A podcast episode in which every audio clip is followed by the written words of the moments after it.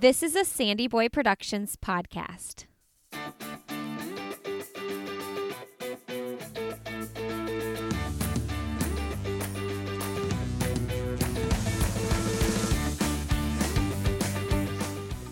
Hey, everybody, welcome to I'll Have Another podcast with Lindsay Hein. I'm your host, Lindsay. Thank you so much for being here today. Today, you're listening to episode 223, and I'm talking with Natasha Wodak. Natasha is a returning guest on the show. She was actually on the podcast back in March of 2017, so almost three full years ago. She recently broke the Canadian record in the half marathon in a time of 69:41 at the Houston Half Marathon. And if you haven't already listened to my first episode with Natasha way back when, she was episode 55. We get a little bit deeper into her story in that podcast episode. This conversation, we get way more into what's going on right now in her life with that half marathon Canadian record that she just broke. But Natasha is also the 10,000 meter record holder in Canada with a time of 31:41. She's a 2016 Olympian in the 10,000.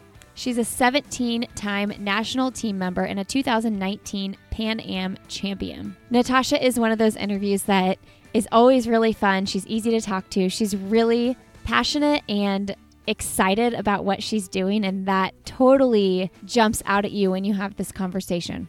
All right, everybody, this podcast is part of the Sandy Boy Productions podcast network, a network that I started last summer. I'm really excited about it and really proud of the work we are doing.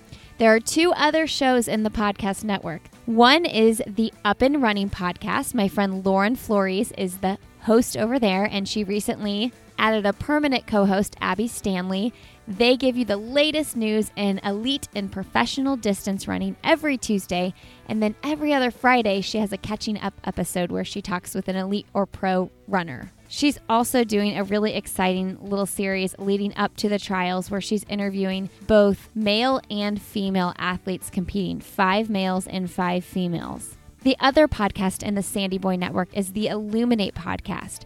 I host that podcast with a few of my friends here in Indianapolis, and we take turns hosting, interviewing different people doing really cool things around the world.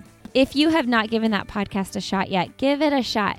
I know a lot of you are here for running, but this is a whole different kind of podcast, and it is sharing stories of those who are illuminating the world around them and doing good in the world. My first conversation was actually with my friend George, who founded an organization called Building Tomorrow, and they build schools in Uganda. Some other episodes that I recommend if you are a parent, make sure you listen to episode 15 with Wendy Snyder. We talk about positive parenting. If you are a fan of the Enneagram, if you know anything about that, we've got an episode with Ian Morgan Cron. We've got an interview with a sex therapist, a dietitian. Episode 17 is with Lindy Johnson with America's Kids Belong advocating for kids in the foster care system. And then this week, I'm excited. I'm putting out an episode with Carrie Moore. She works at Exodus Refugee Immigration and she shares with us what they do there and how we can be welcoming and help those who have come to our country to resettle, what we can do to take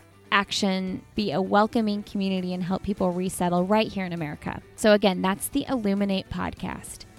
All right, enjoy my conversation with Natasha Wodak.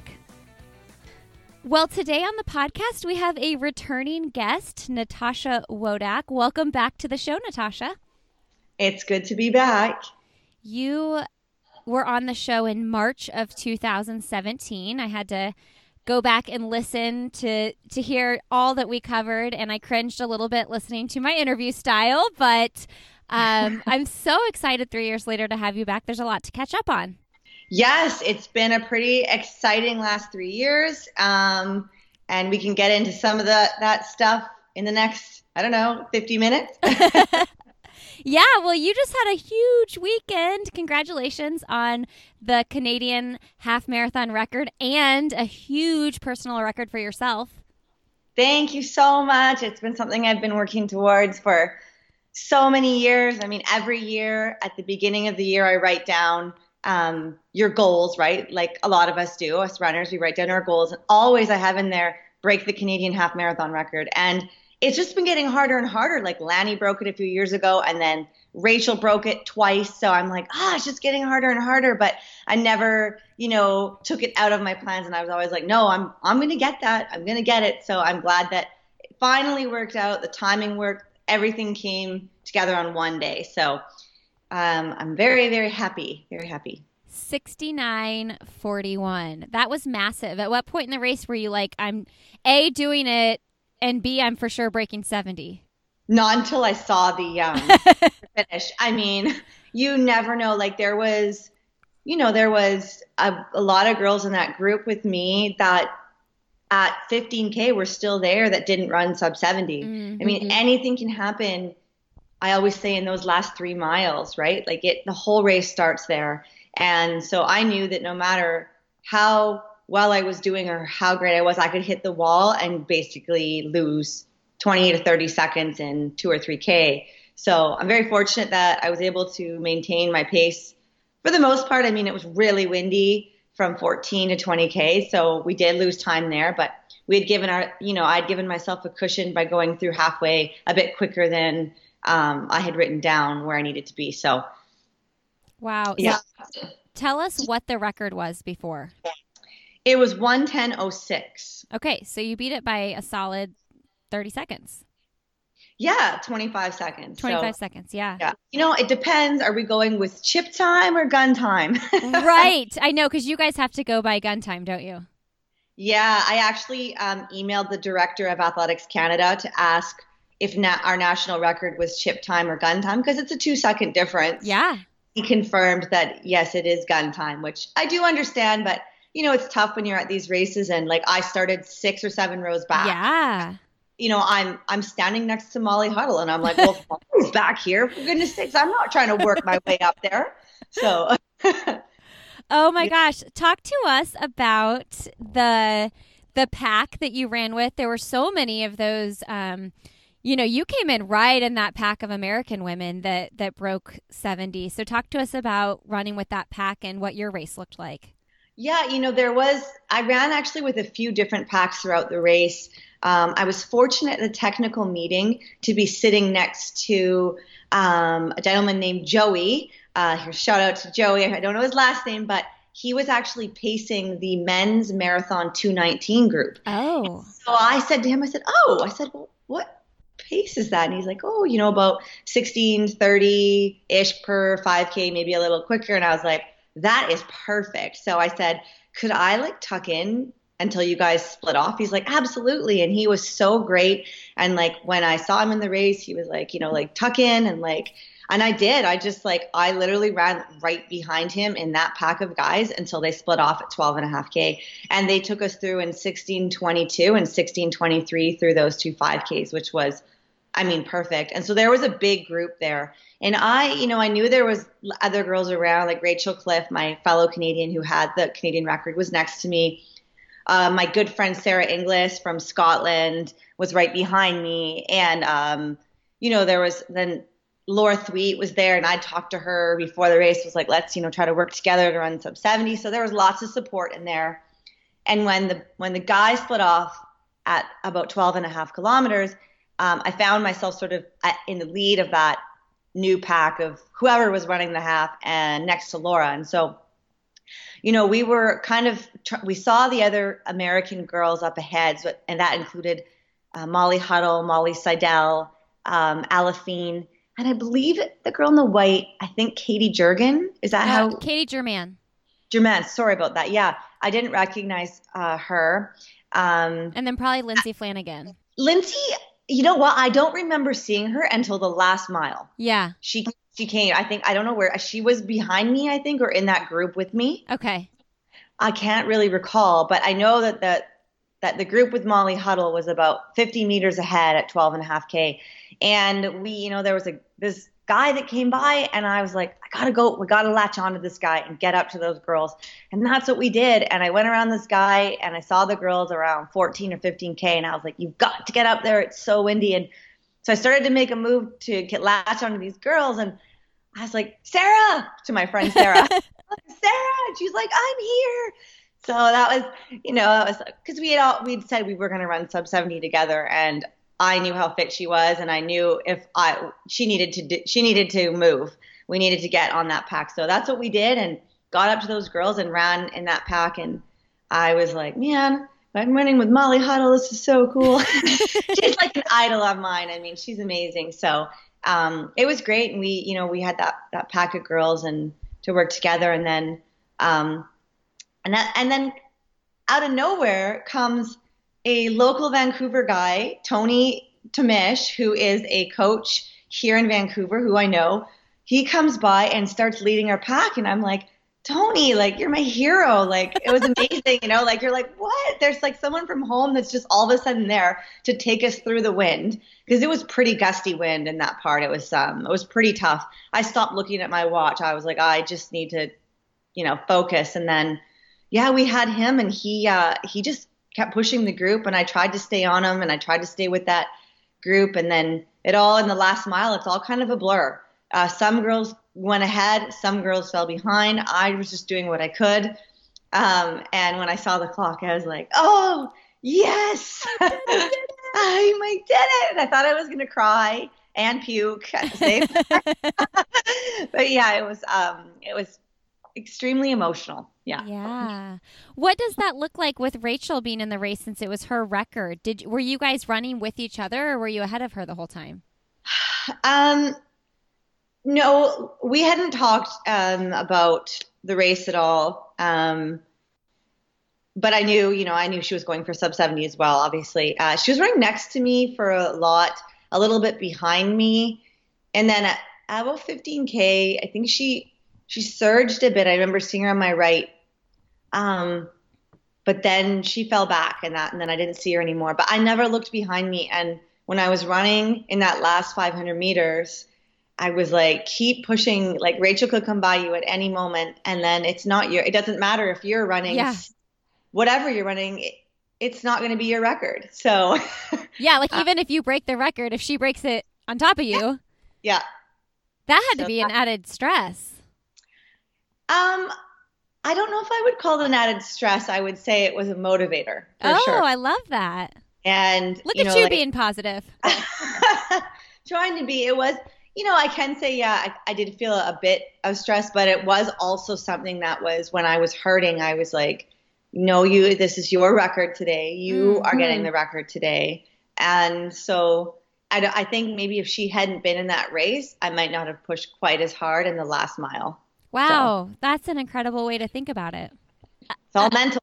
yeah. I love that. Well, I'm sure that a good handful of people listening maybe have read Aliphine's post about you pushing her along, which was like the sweetest thing ever. I'm going to read it. Al Fiend, Tuliamuk, who runs for Naz Elite. Um, she's been on the show. She's competing in the Olympic trials for the marathon here coming up soon in America. Um, but she says runners truly are incredible humans. Yesterday, during the half mi- last half mile of the Houston half, I was falling apart and getting passed from left and right. Then Tasha Wodak came by me and said, Come on, let's go. We are going under 70 today. Her encouragement gave me some energy to keep fighting. Prior to this, I had only heard of Natasha and had never met her in person or knew what she looked like. Once I crossed the finish line, I looked at her and said, "My na-, and she for her, said my name, congratulated her, and proceeded to ask her name. When she told me, I was like, You're a Canadian, right?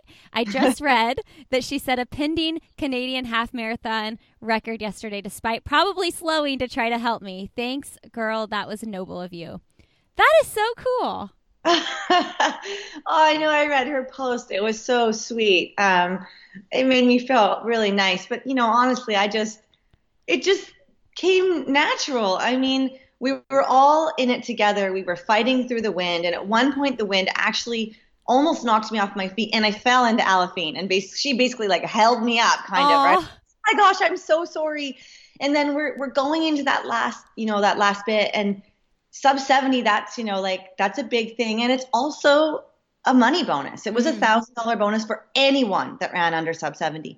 And you, you know, we'd worked so hard to that point. I thought if someone was running by me, I wouldn't mind a little encouragement. So, so what I said, I said, we're going sub 70. And she, and I think she said something along, I can't. I think it was something like that. And I said, yes, you can.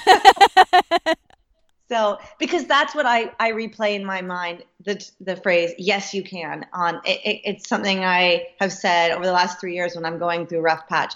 Yes, you can. Yes, you can. Yes, you can, over and over again. And so I just sort of shouted that at her. yes, you can. You can. Yes, you. I mean, yes, you can. It's 500 to go. You can do it. You can find another gear. It is possible. And I'm so happy that she was able to get under sub 70 in 12 seconds under. And um, uh, it was really cool. It was really nice for her to, to post that. It was. Yeah. That's so nice. Yes, you can. All right. I think that a lot of people listening are going to take that with them on their next race. I love that. Mm-hmm. When I re listened to the uh, when I spot checked the episode when we last recorded in March, I noticed in my intro that I said your half marathon. I know you guys say PB, and I have a really hard time switching from PR to PB. um, but I said it was 71. So that's like a two and a half minute personal record out of you. And over the last three years, I'd just love to hear what you've been up to and um, what you've been doing to get so speedy in the half. Uh, um, well, you know, maybe picking the right course, picking the right, you know, I mean, that race and that field that, you know, the elite athlete coordinator Nathan put together in Houston was one of the best in the world. I mean, you couldn't ask for better people to race and better conditions and a better course. So um, that helps that I'm, I've picked that uh, Houston for the past three years, where I've I've run fast. Um, I I only ran one other half marathon last year, I believe, here in Vancouver, which I think was a 111.20 or something like that. Um, I don't race a lot of half marathons, so when I do, um, I really kind of go all in. And so that's, I think, why I'm seeing, you know, minute PBs sort of chunk at a time. Um, and just like the years and years of consistency and strength that I've built, um, you know, it, it, it, it just, it showed last week, uh, you know, I've been injury free practically, you know, a few niggles for the past three years. And, and, you know, I, I've heard my Jess O'Connell used to say, she's an Olympian here in Canada, whoever stays the healthiest, the longest runs the fastest. yeah. So uh, I think that just you know, and, and I'm happy and I'm settled and I've got a great support team. And I think mentally I'm in the best place I've ever been. And I went into the race, you know, fully believing and confident that I was going to run sub 70 and there wasn't going to be another that that was happening. Mm-hmm. And, and during the race, I really believed that. And when it got tough, I never stopped. You know, I was like, no, you're doing it today. Like keep pushing. And, um, so I think mentally, you know, I've grown a lot over the last three years as well. You've set a lot of record, like personal records over the last three years. I was looking through your website. Um, looks like in the 15, the 5,000, the 5K on the roads, like that's a lot. Um, talk to us about what your, how your support system has changed. Yeah. So in last time we spoke in March, um, I was actually going through a coaching change in that exact month. So I switched coaches in March 2017 to um, a fabulous woman named Lynn Kanuka. She is our former Canadian record holder in the 1500 was just broken this year by Gabriela Stafford. She held the Canadian record for over 30 years in the 1500. She ran four minutes flat, 0.27. Wow. Yeah, so uh, was incredible. And, you know, she, for 10K on the road, she still has the Canadian record, which is the exact same as my 10,000 meter on the track. Yeah. Would yeah, you so hold that record? I do, yeah. So I'm going. I, I would love to get that road record, but I mean, man, that's fast. So, um, yeah, I, you know, she, she's been a mentor of mine since I was young. Her cousin was my coach in high school. And so I always knew her and, and she's you know she's an elite athlete coordinator for a few races around here. So i reached out to her in march and i you know she didn't do a lot of high performance coaching because she's very busy um, with other jobs. She coaches some high school athletes. So she took me on as sort of a let's see what happens. And right away we were it was like meant to be. We were you know she says we're kindred spirits. And the way she was as an athlete i think i'm similar and Uh, so it just works. Her training works for me. Um, Lynn is just the most optimistic, um, loving, caring, supportive woman. I'm so, so lucky to have her as my coach and as my friend. You know, when I am having a rough day, I, I remember I went, got to practice and, and, I was doing my drills and strides and, and she came up and she's like, how are you today? And I, I just started crying. I was like, I'm just really having a rough go. I don't know what's going on. And she started crying too. You know, she's, she's like, I know how you feel. And she know she does. She's been, you know, she's been to the Olympics. She was third at the Olympics. She in the, you know, in the 3000, she's been to the top of the world. She's done all the training. She knows the lows, she knows the highs. And so when I'm going through all these different emotions, I know she knows exactly how I feel. And so that has really helped to build the trust. And I trust her 100%. And she has helped me to stay injury free and to be, you know, happy and healthy. And um, it's just been a fabulous uh, coaching athlete relationship over the past three years. Wow, I was just going to ask you what are the qualities you look for in a coach, but you kind of just summed it up, I think.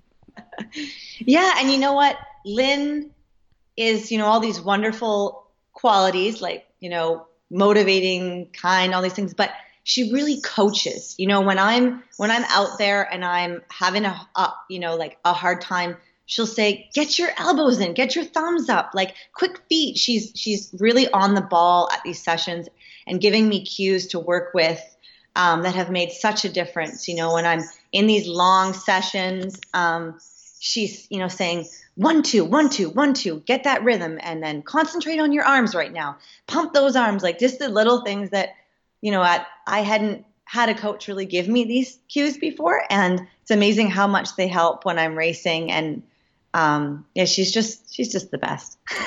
so she's physically saying those things to you in workouts and then you're you're then thinking about it while you're racing too.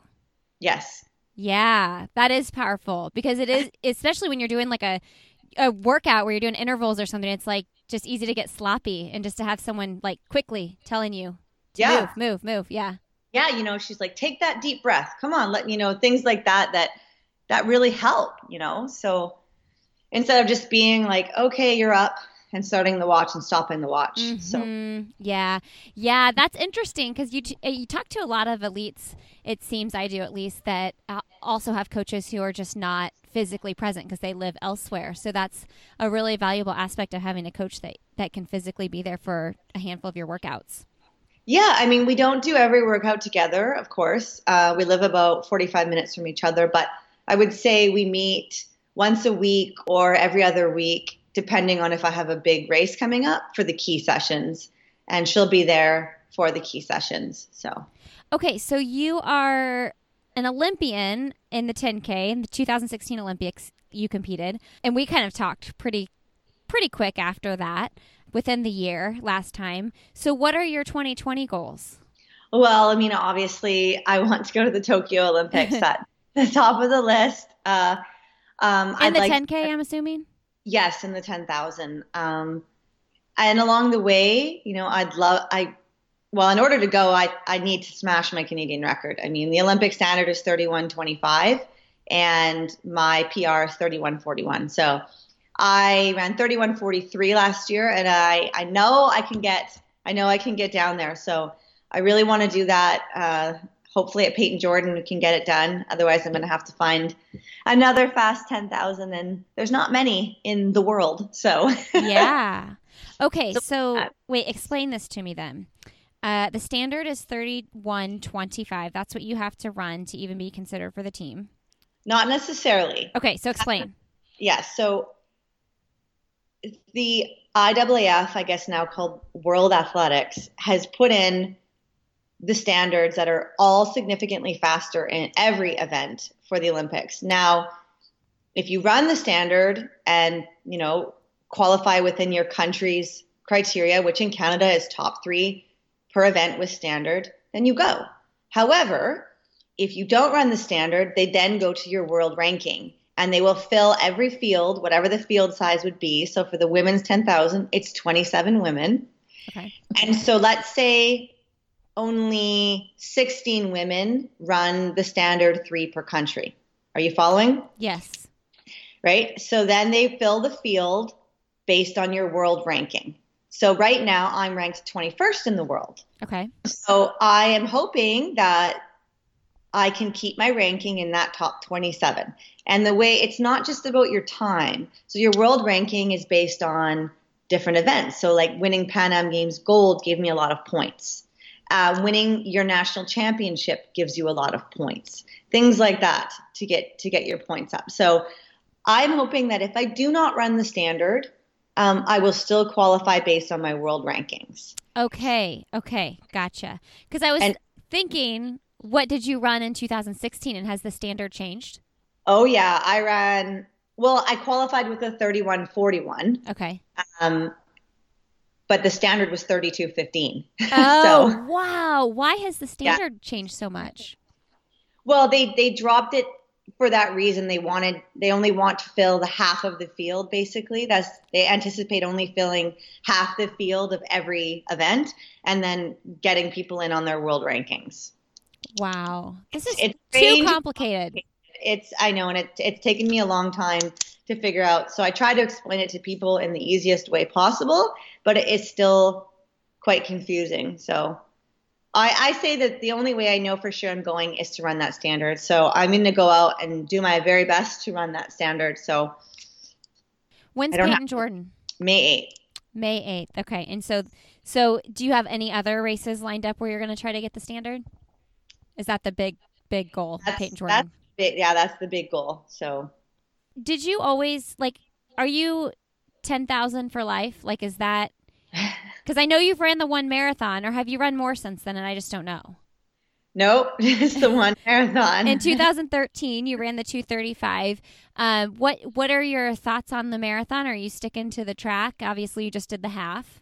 Uh, every once in a while, I get that marathon bug, and I I'm like, ah, maybe I should do a marathon. And then I talk to my coach, and she's like, okay, well, this is what your training will look like, and you won't be able to of these races. How do you feel about that? No, I don't want to do that because I love to race. So, um, and also, I'm very fragile. I'm an extremely low mileage runner. Um, I top out at 110k a week. So for me, it would be you know, and she told me this. She's like, if you want to run a marathon, your risk of injury is very high, Mm. and you're going to be doing a lot more cross training and to supplement the miles. And I just don't think I didn't enjoy the training the first time around. I don't know how I would feel the second time around now that I'm older and in a better place in my life. But for now, I really enjoy being on the track and the training for the 10K and the half. I know eventually I will run another marathon. Um, I do want to see what I can run for that distance. Um, but I don't see myself running one in the next year, that's for sure. Yeah, so 110k. That's so that's 68 miles a week. Yeah, that would be if you're trying to run marathons. They they would want you to run at least 30 more miles a week, and so you'd have to be in the pool or on the bike. And Yeah. yeah. Are you cross training at all now? yeah. Um, so normally I run, I, that's my, I run about 100 to 110K, and then I have about an additional two hours on the elliptical or pool. What are your feelings versus cross country versus track versus the roads? Like what what's your favorite? Uh, you know what? I always used to say cross country, and then I ran the World Cross Country Championships in Denmark last spring, and it has tainted me for life. Tell us about that experience. oh my gosh, it was so hard. It was so, it was like, I know everyone out there, if you follow cross country, you would have seen pictures from the course or video, and it was just, oh my goodness. They tried to make it like, I feel like the devil designed that course. Like, it was just so hard and so many hills and mud pits and water pits and sand pits. Like, there's this hill, it was like going up a roof for like 100 meters, and at the, at the very, very top, they put a sand pit. Like, who thinks of this? It was just, it was, and you had to, it was 10K, so it was, you know, five loops of this course. And after 2K, I was already anaerobic, and I was like, there's no way that I can finish. And I was like, okay, you know, if you start slipping, you know, into like 80th spot, you can drop out.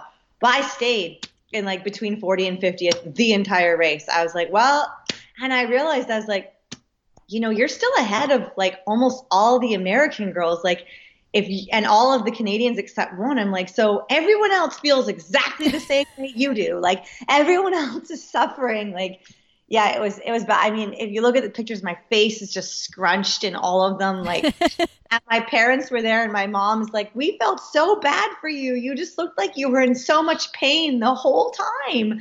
I'm like, "Yeah, I was." So it was it was rough, and you know, afterwards, um, my coach was there. She was actually the team coach for the world cross team and, and she was like, Oh, that was awful. she's like, she's like, if I asked you right now, if, if the course was here next year, if you would do it, we were all like, no. oh my gosh. That sounds so miserable. Hardest- so, and like, I didn't train properly for it. So that was basically my own fault. But I mean, how do you train for that in, you know, in, in March in Vancouver, you know, you're, you're not really going to be searching out mud pits and things like that. So, um, yeah, but it is, I like cross country because it's a team sport. So that's, mm-hmm. that is fun. But I would say now I'm, I'm, I like the roads. I do. I like the roads. Is that the hardest race you've ever done? Yes. yes. Oh man. Well, I love that you you mentioned that it's a team sto- sport because as much as running can feel team-ish when you're on the road or on the track, you're, you know, you're fighting for yourself. Now, I I also wanted to bring up I mentioned to you an email that I had interviewed Malindi too, and you were like, "She's a legend." Yeah. so I'd, I'd love to talk about your relationship with her and just the other women who are representing your country. Do you train with any of them? What does that look like? Yeah, so a lot, you know what, a lot of us train, we have different coaches and, and we train alone. But for example, um, about three weeks ago, I met up with Dayna Pidhoresky, who won our Canadian championships and is going to the Olympics for Canada in the marathon. Oh, nice. Um, so we're good friends. We live about half an hour from each other. We have separate coaches. Um, and Emily Setlack, another Canadian who who ran 111.40 last weekend. She has a different coach, but she's training in Vancouver. So the three of us met up and did a workout together, which was really awesome. I mean, it's really cool that three competitors with three different coaches can get together and work together in a workout. And that's just, you know, an example. I mean, Shalaya Kipp, you know, an American, I'm sure you guys know her, and this an Olympian in the steeplechase. Mm-hmm. Uh, she lives in Vancouver, and she's come out and done some workouts with me, which has been really awesome. And we do easy runs together. Malindi lives about four hours from me, um, but I was in where she lives in Kelowna in the summer. We got together and did a workout together. She was in Vancouver in November. We did a long run together. It's really nice that, you know, we all message each other when we're in each other's cities and get together and run. Uh, Sarah Inglis, the Scottish girl that I ran with, uh, she ran 110.20, which is the f- third fastest Scottish time ever. Um, she and I train together quite a bit. Again, have different coaches, but our coaches will email each other and sometimes get our sessions to to work together. So, I mean, it's just it's really cool. And especially being a runner in Vancouver, I mean, there's so many women to work out with and to run with. And, um, you know, we're all constantly getting together for long runs and things like that. So, and we inspire each other and work together. I mean, I'm incredibly inspired by Malindi. I've been racing her since we were 14 years old. Um, we're both from the same province, so I remember racing her at like BC high school championships, and she just was always so good. And I was like, oh, what do you think you've learned most about yourself and racing since we last talked? Uh, wow. That's a, that's a deep question. Going deep, Natasha. um, that I'm a lot tougher than I realized. Um, I think that my workouts are good have been a bit better, but I think that the difference has really been my mental ability to stay strong in a race and to believe in myself and to be confident and just also like having more being happy in my life in general um, having more balance um, not worrying about um, so much about what i'm what the scale says um, mm. and just eating and uh, fueling myself as my body needs, not what I not what I think it should look like, um, has made a big difference. I mean, I didn't look at the scale before Houston until after, and I was I think five or six pounds more than I was when I raced in Doha, and I felt so incredibly strong. And I'm like, it doesn't matter what the freaking scale says. Like, so I hope that that can be like, you know, to the young girls out there, uh, throw that scale out the window and uh, eat and and drink what your body needs. Um, so I feel like those are some of the things that have made a big difference in in the last three years to why I'm running well and why I'm happy and um, yeah. And you know, also one other thing is like, you know, I've been getting support from Athletics Canada for the past three years, so I haven't had to work. Um, that's made a big difference. I've been able to devote myself 100% to my training. And before I was always serving three to four days a week. So I think that was really hard on my body. And so now I'm able to just train full time. Wow. I didn't know you were serving three or four days a week until the last three years. Whoa. Yeah. And that's like, man, I was a waitress in college. Like that is on your feet. Yeah. That's yeah. exhausting. Yeah. I guess I got used to it. I've been, you know, I've just been doing it since I was 19. And so you kind of are just used to it, I guess. I don't know how else to put it. And, and now I think I realized like it was really causing a lot of um, exhaustion and, maybe you know some contributing to injuries I because I wasn't recovering properly. Right. So. Yeah. Oh my goodness, for sure. Um, this might be a silly question, but why are you three years ago were you just starting to get support from Athletics Canada? Oh boy.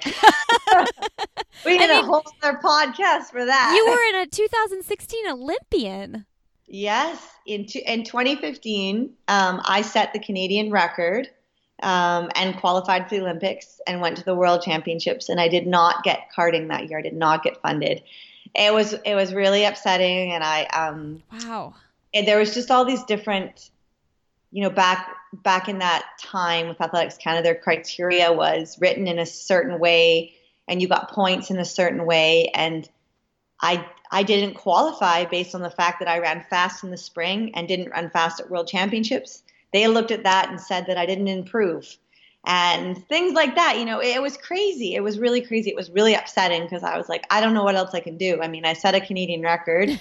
I qualified for the Olympics, yet I'm not going to get carded. So um, the criteria has since changed, and um, I have qualified every year since 2017. So that's been very helpful. Um, but it was it was hard um, not getting any funding for so long. yeah. It, I mean, it, it just feels limiting too. I mean, you could have, I mean, people could have jobs, I guess, that don't require them to be on their feet at all, but you're really setting yourself up for more success if you can get more rest. Yeah, 100%. Yeah. Wow. I mean, I could, you know, like a lot of, I do think it's important to have balance and sure. not just all running. So I am very busy. Like I volunteer on the side and I'm, I'm very busy in my social life, like buzzing around. So I keep, keep a lot going. But I think if you're just, you know, running, coming home, watching Netflix all day, going further run, coming home and doing nothing but running and resting, like you're going to get obsessed and things. I just think there needs to be balance. I think it's very important. And, you know, probably Malindi said, you know, look at Malindi's life. I mean, she's crazy busy and um, she got it done. So yeah, for sure. Um, when you mentioned the scale and not weighing yourself and being a little bit heavier, which you didn't even realize till after the fact, is that something you struggled with in your younger years, like body image? And I know it's getting talked about a ton right now with Mary Cain's story coming out about her coaching experience with Alberto Salazar. So I'm just curious if you experienced anything like that. Yeah, you know, obviously it's a big issue in women's running. Um, what you, your body size and all this stuff. And, you know, I, have actually been very fortunate that from the very beginning of my career, um, I've always had been surrounded by really good coaches that have never mm. um, said I needed to be a certain size, which is which is nice. Um, but I've, I've never really, um, I've really been lucky with the fact that I, I can eat a lot of what I want to eat and I don't have issues with my weight. Like I I tend to just lean out at the right time of the year. Sort of naturally I drop out some sugar, uh, wine and and chocolate and things like that. Hmm. um, and it just seems to to work for me. Um, but I did, you know, before Doha, um, I became a little bit obsessed with what I where I thought I needed to be. You know, I was like, I need to be 100, 100 to 102 pounds. I need to be 10% body fat to 11% body fat. And I had these numbers in my head that that was my race weight. And, you know, I was 100, I, I was at 104, 104, and I wasn't getting to where I wanted to be. And that's crazy. Who cares? It's pounds. Like, what's wrong with you? And like, it's you know and i know a lot of other female runners out there can probably understand like when you're in that you know two or three weeks out from a race everything matters you're just so into it and so every little thing you think matters and so i was like can i have that piece of chocolate should i do this should i do that and it just becomes stressful and i didn't like that and my coach is amazing lynn's like stop it you know like you look great. You're so strong. I don't care. I don't care. She's always like, I don't care. She's like, your body will be what it needs to be. You know, you just, you eat nutritious food. And if you want to have that glass of wine, you have that glass of wine, right? And so she came to the training camp um, and did not like that I had where what I was saying and how I was acting. And she was like, I want you to just relax you're in great shape and who cares? And so it was really nice for her to come and do that. But I did realize when I got home that I needed to relax on that kind of stuff and that, you know, there is not a perfect race weight for me. I race great at 101 and I race great at 108. Um, so, you know, I need to just back up on that and and trust that my fitness is is where it needs to be and my body is where it needs to be no matter what the scale says. Yeah, it sounds really refreshing that you let it go. Like it feels like a big did it feel like a big weight off? This build up over the holidays. Like weight yes. off your shoulders, I mean, not, yeah. not like weight. It did. It, yeah, and uh, you know, I I try not to get wrapped up in that stuff, but it is it's hard in this sport. You know, it really is. You know, looking at everybody and when you see someone run really fast, you're like, oh, well, does my body need to look like that to run fast? You know what I mean? So you wow, just got to wow. do your own thing, stick to your own plan, and do what works for you. And it's, it's you know, it works for me. It's starting to. That's pretty powerful, Natasha. I mean, you've been in this game for a really long time, and to hear you coming to that in the last three years, like that's that's pretty powerful. Yeah, it really is. I mean, it's a mental thing too, and just you know, like not everyone's body needs to look a certain way to run fast. Yep. It's it is absolutely the truth and you can look at all the different women out there running you know stand us all on the start line and and you wouldn't be able to tell by looking at a certain person's body how fast they're going to run you know we all come in in different shapes and sizes yeah you need you know you do need to be strong and and lean to to run these 10,000s but that doesn't mean you need to be 100 pounds versus 110 so i really believe that this that you know like the scale is not our friend. yeah. I agree. I agree. Um, even even for us non-professional runners, I we have a scale in our house, and it's because of my husband. I don't know why he likes to weigh himself, but he does.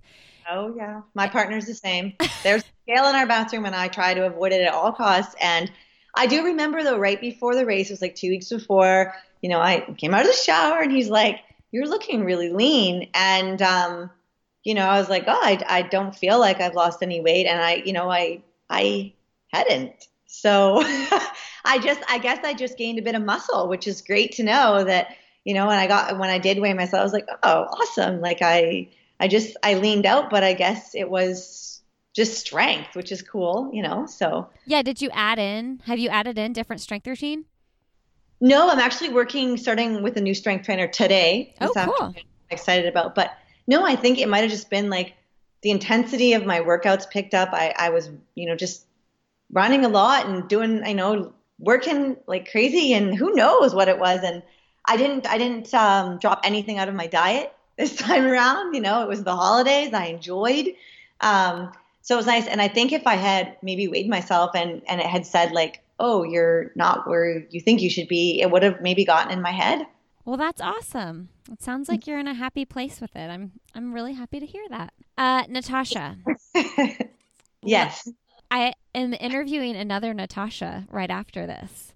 Um, oh. Natosha Rogers.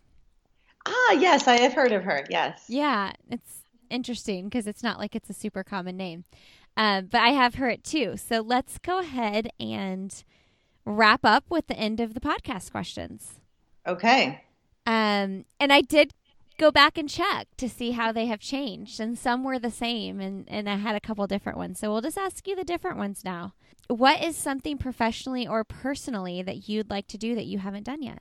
I would like to host um, women's only run retreats here in Vancouver. Oh, yeah. nice my coach. Yeah, we've been talking about it, and I think it would be really awesome. Well, she sounds like a wonderful person to partner up with to do that. Yeah, and she, you know, she teaches um, all across the province um, learn to run clinics and coaches lots of women on the side as well. So she's, and we both like to drink wine, so it'd be fun. We'll come to Vancouver, we'll take you for some runs, and then we'll hang out and have some nice Canadian wine. And there will be no scales at the retreat. No scales. no scales. What's an accomplishment you're most proud of? Oh wow. Um, you know, I mean, obviously the last weekend stands out um, mm-hmm. simply because I had that that goal for so long, and I was unwavering in my commitment to it, and I, I went out and I got it done, and I'm really I'm really proud of myself for um, accomplishing the goal that I set out and and also probably getting that gold medal at Pan Am Games was really exciting. It's my first global medal. Um, I've been on 17 national teams to so to finally get on you know the podium was really um, surreal and amazing and special. Yeah, we glazed over that. We didn't talk about it. I have it in my notes. 2019 Pan Am champion. Can you tell yeah. us a little bit about that? yeah, I mean it was just everything worked out great. Um, I ran my race plan. Rachel took the race out super hard, which shocked me. I had no idea she was going to run so hard. And, um, you know, I waited till the end and just put that kick in with 400 to go. And I was, you know, I came out on top. It was, it was very exciting. And my parents were actually there in Peru. So I got to celebrate with them. And it was, uh, it was pretty cool. Definitely cool. Would you say kicking like the last stretch, is that a strength of yours? Over the last two years, Lynn and I have worked really hard on that kick, and it is definitely uh, a strength of mine now. Yeah, I can seem to pull out a really good last 400 no matter how tired I am. So, what are your tips for increasing your uh, ability to kick well? You got to practice. If you don't do it in training, you're not going to do it in a race. So, um, we'll do a workout, and then Lynn will throw in a like basically last 400 go hard, hard as you can.